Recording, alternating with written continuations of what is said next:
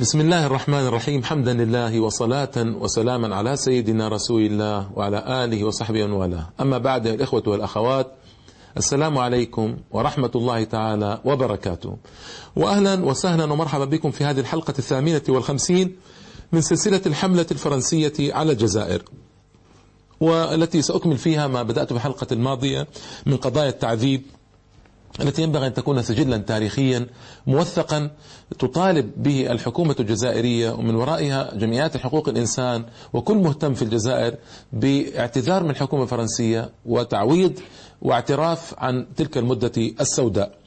مقال في لوموند آه، من 2 9 ديسمبر 2002 آه هذا المقال آه ذكر أو ذكر فيه أنه قد صدر كتاب بعنوان ضباط قالوا لا للتعذيب لرجل يسمى جان شار جوفري ويقع أيضا في 164 صفحة نشرته دار الشهاب في الجزائر آه صدر طبعا بعد جدل الدائر في. بين فرنسا والجزائر منذ بداية العام 2000 حول التعذيب في المدة الاستخرابية الفرنسية والاختطاف والإعدامات الجماعية خاصة في آه سنوات الثورة السبع والنصف. طبعا هناك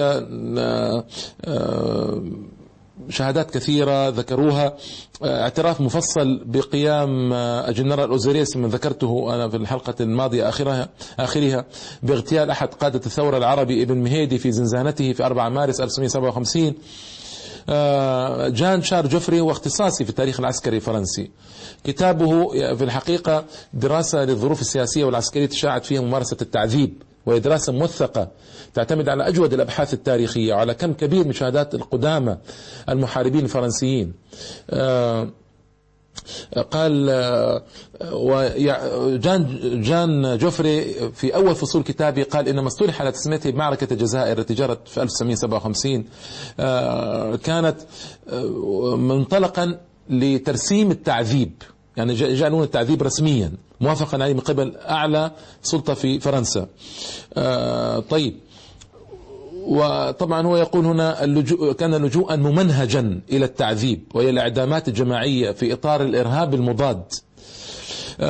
وكان ردة فعل في البداية حول الثورة الرائعة التي قام بها إخواننا في الجزائر. ما كانوا يظنون أي الفرنسيون ما كانوا يظنون أنه ستشعل ثورة ضدهم على هذا المستوى من الجودة والقوة. فردوا كان رد فعلهم غير عقلاني لكن بعد ذلك انتقل من كونه غير عقلانيا إلى ممنهجا رسميا موافقا عليه. يقول أغلب الضباط في الجيش الفرنسي على أعلى مستوى كانوا مقتنعين باستحالة القضاء على المقاومة بالوسائل العسكرية التقليدية وظنوا أن ذلك يبرر لهم استعمال كل وسائل الحرب غير التقليدية.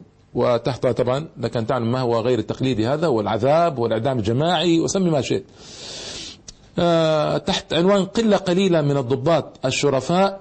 آه قال جان جوفري آه هل يحق لجيش جمهوري أن يلجأ إلى الضغوط الجسدية والنفسية على المعتقلين المعتقلين لإجبارهم على الاعتراف؟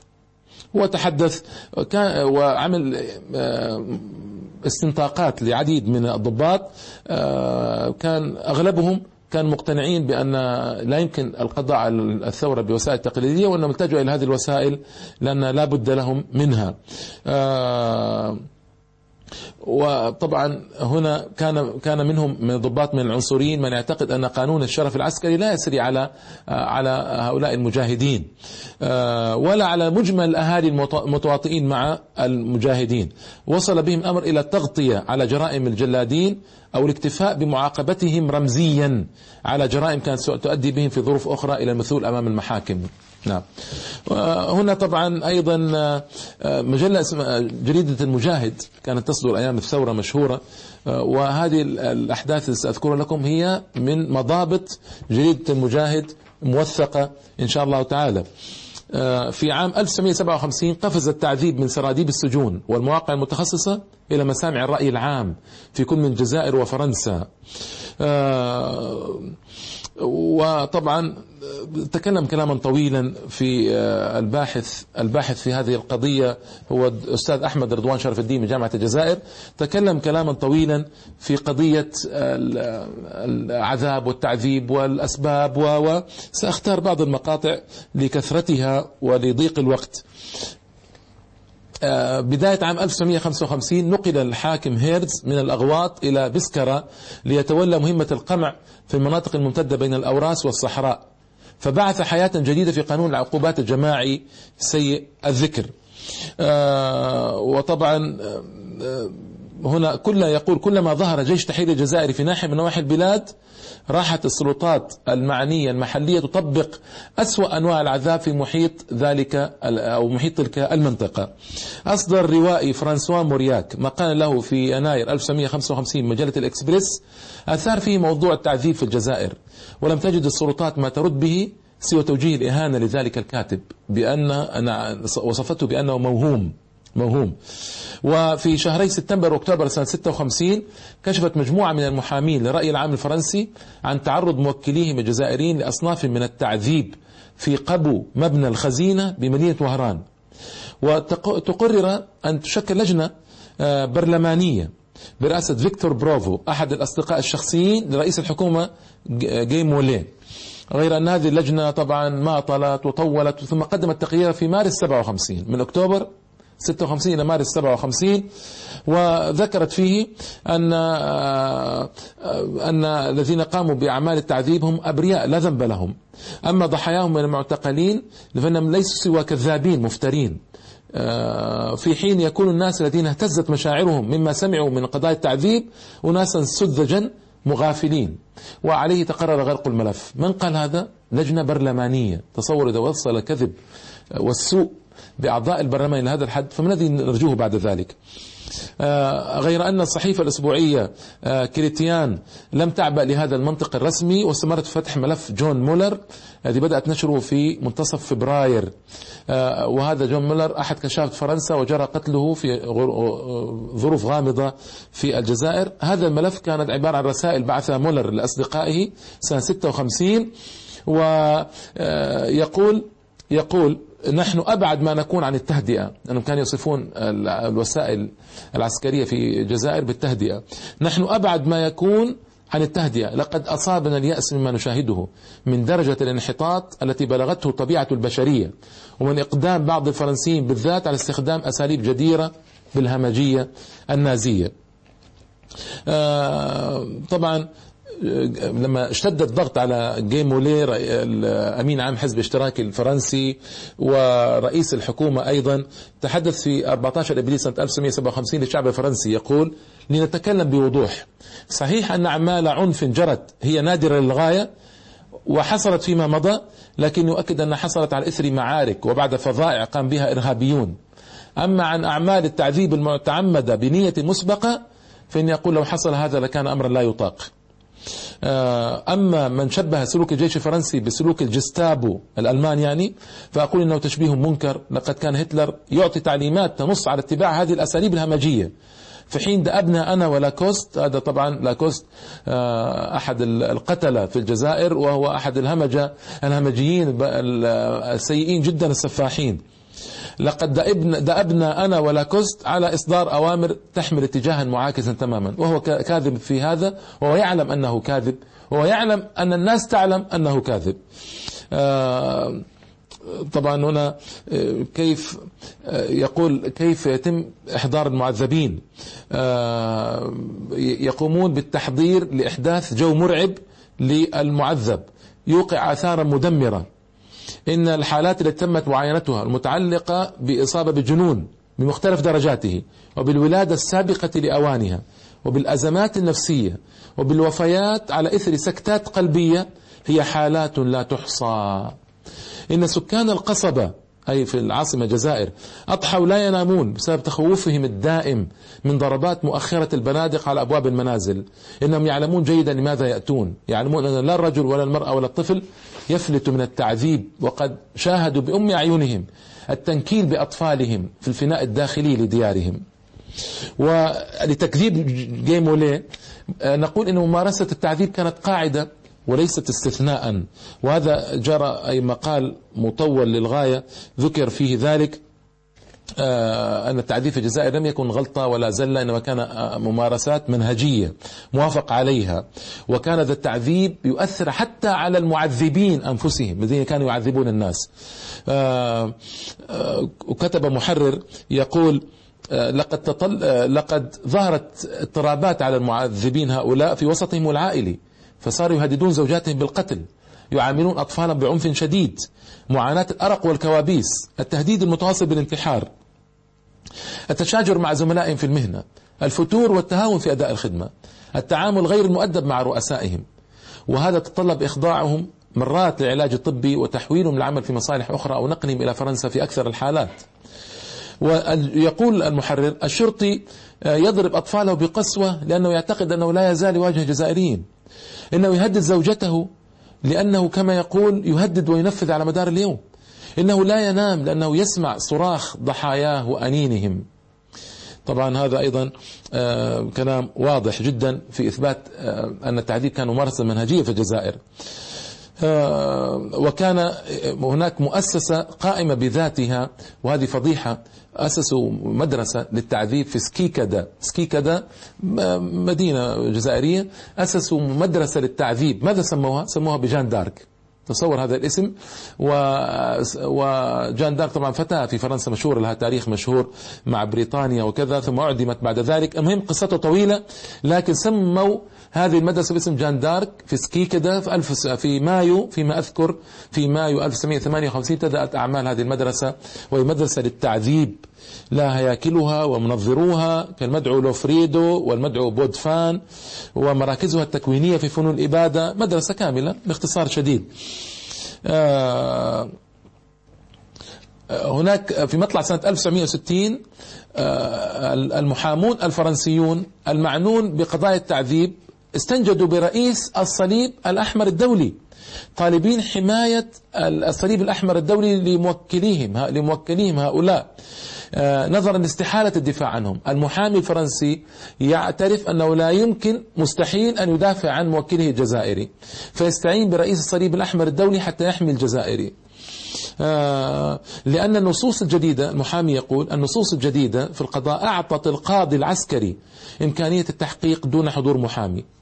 وأصبح الباب مفتوحا كي يقوم بمحاكمة المتهمين والدفاع عنهم بنفس الضباط يعني هم الضباط الذين قاموا باعتقالهم وتعذيبهم. هم الذين يحاكمون المتهمين ويدافعون عنهم. وطبعا الجريدة استهكمت آنذاك وقالت إن أن ديغول يحضر للجزائريين عددا من أوامر الإعدام يساوي عدد بطاقات الاقتراع في الانتخابات. آه انتشرت وفاة نبأ انتشر نبأ وفاة عيسات إيدير الأمين العام للاتحاد العام للعمال الجزائريين وسبق تكلمت عنه على إثر تعرضه للتعذيب.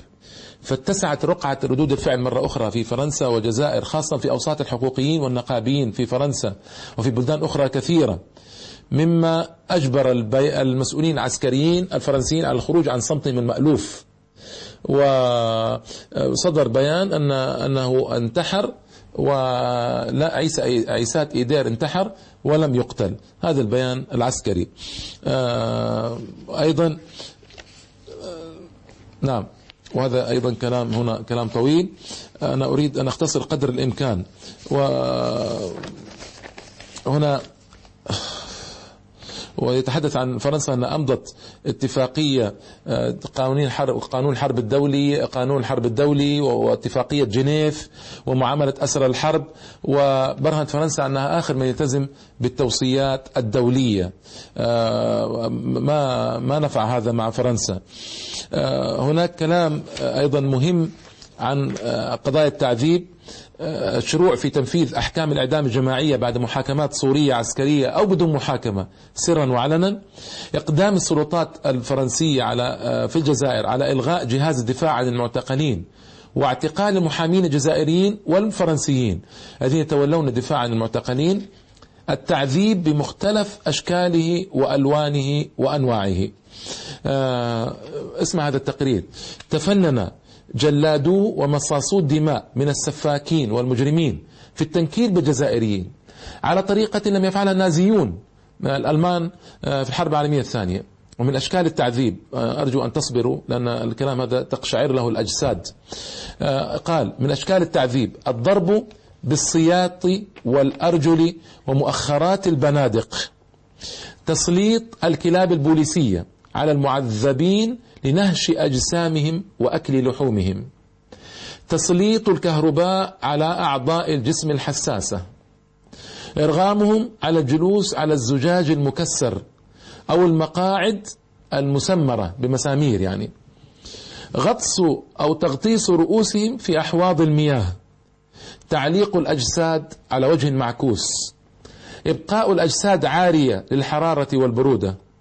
إرغامهم على شرب مياه الصابون العفنة. فتح حنفيات المياه في أفواههم حتى تنتفخ بطونهم تمتلئ بالماء. ثم يصعد الجلادون على بطونهم للرفس حتى تخرج المياه. قلع الأظافير بالكلاليب وحرق شعر أجفان العيون بالنار. شعر أجفان العيون يحرق بالنار. سلخ جلد الرأس تكوير الأجسام على الأرض آه التي ممتلئة بالمسامير الواقفة هكذا وربط آه هذا هذه أيضا طريقة. ثم ربط أعضاء الجسم إلى شجرة وربط الباقي إلى سيارة تجرها حتى تفصلها عن الجسم. يعني المعذب آه، جزء من جسده لنقل رجليه مثلا مربوطتان بشجرة واليدان مربوطتان بسيارة تتحرك السيارة حتى تنفصل أجزاء جسده بعضها عن بعض. الوسائل التعذيب نفسها التي كان يقوم بها الكنسيون في العصور الظلام في أوروبا آه، ومحاكم التفتيش في أوروبا. يعني الوسائل نفسها وقريبة منها هؤلاء تعلموا من أولئك. آه، هناك متحف للتعذيب آه، في سانتاندير رأيته. هذا المتحف يقوم عليه كان يقوم عليه كنسيون.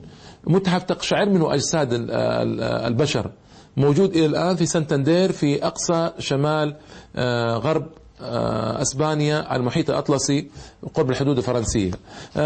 عجيب عجيب هذا المتحف من اطلع عليه يعلم أن هذا الكلام جزء من ذلك. طيب وإرغام البعض على حفر قبورهم بأنفسهم ودفن أجسامهم حية إلى الرقبة وإبقائهم هكذا للجوع والعطش حتى الموت.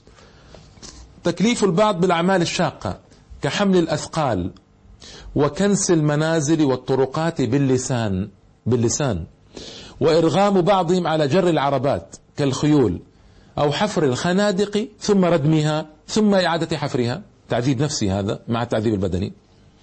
باستمرار على مدار الساعة. ورمي التبن في الهواء وجمعه. التبن لمن لا يعلم. يعني هو مثل القش الخفيف جدا فإذا رمي في الهواء تجمع انتشر في كل مكان ثم يرغمونهم على جمعه. وهكذا جمعوه يرمونه في الهواء ثم يرغمونهم على جمعه. والدوران حول المنزل أو قطعة أرض عشرات الساعات دون توقف. وبناء الجدران وتهديمها ثم إعادة بنائها. وهناك مظاهر أخرى للتعذيب. يندى الجبين من ذكرها لأنها منافية القيم الأخلاقية. ولكم أن تعلموا ما هو هذا النوع من التعذيب. إنا لله وإنا إليه راجعون. طبعا هذه الأنواع من التعذيب لم يكن هناك متابعة قضائية لها.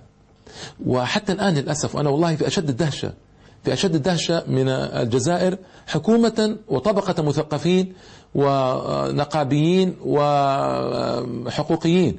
كيف لا يسارعون إلى توثيق هذا وهو أكثرهم موثق؟ ثم إلى مطالبة قضائية به كجرائم حرب.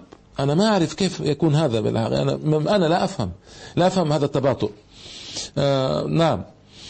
لأن الحكومة الفرن... لأن الحكومة الفرنسية يقول التقرير كانت تعلم بهذه الطرق اللا إنسانية والبشعة والقذرة في التعذيب. وعلى ومع ذلك كانت تدعي بأنه لا علاقة لها بتجاوزات السلطة العسكرية في الجزائر. هذه يقولون هذه السلطة العسكرية في الجزائر هي تجاوزت. حاسبوا السلطة العسكرية. أما نحن في فرنسا فلا علم لنا بهذا.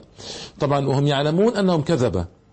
وهناك أدلة قدمها أحد الضباط العسكريين يدعى جودارد عند محاكمته في المحكمة العسكرية بتهم التمرد والعصيان على سيادة الدولة.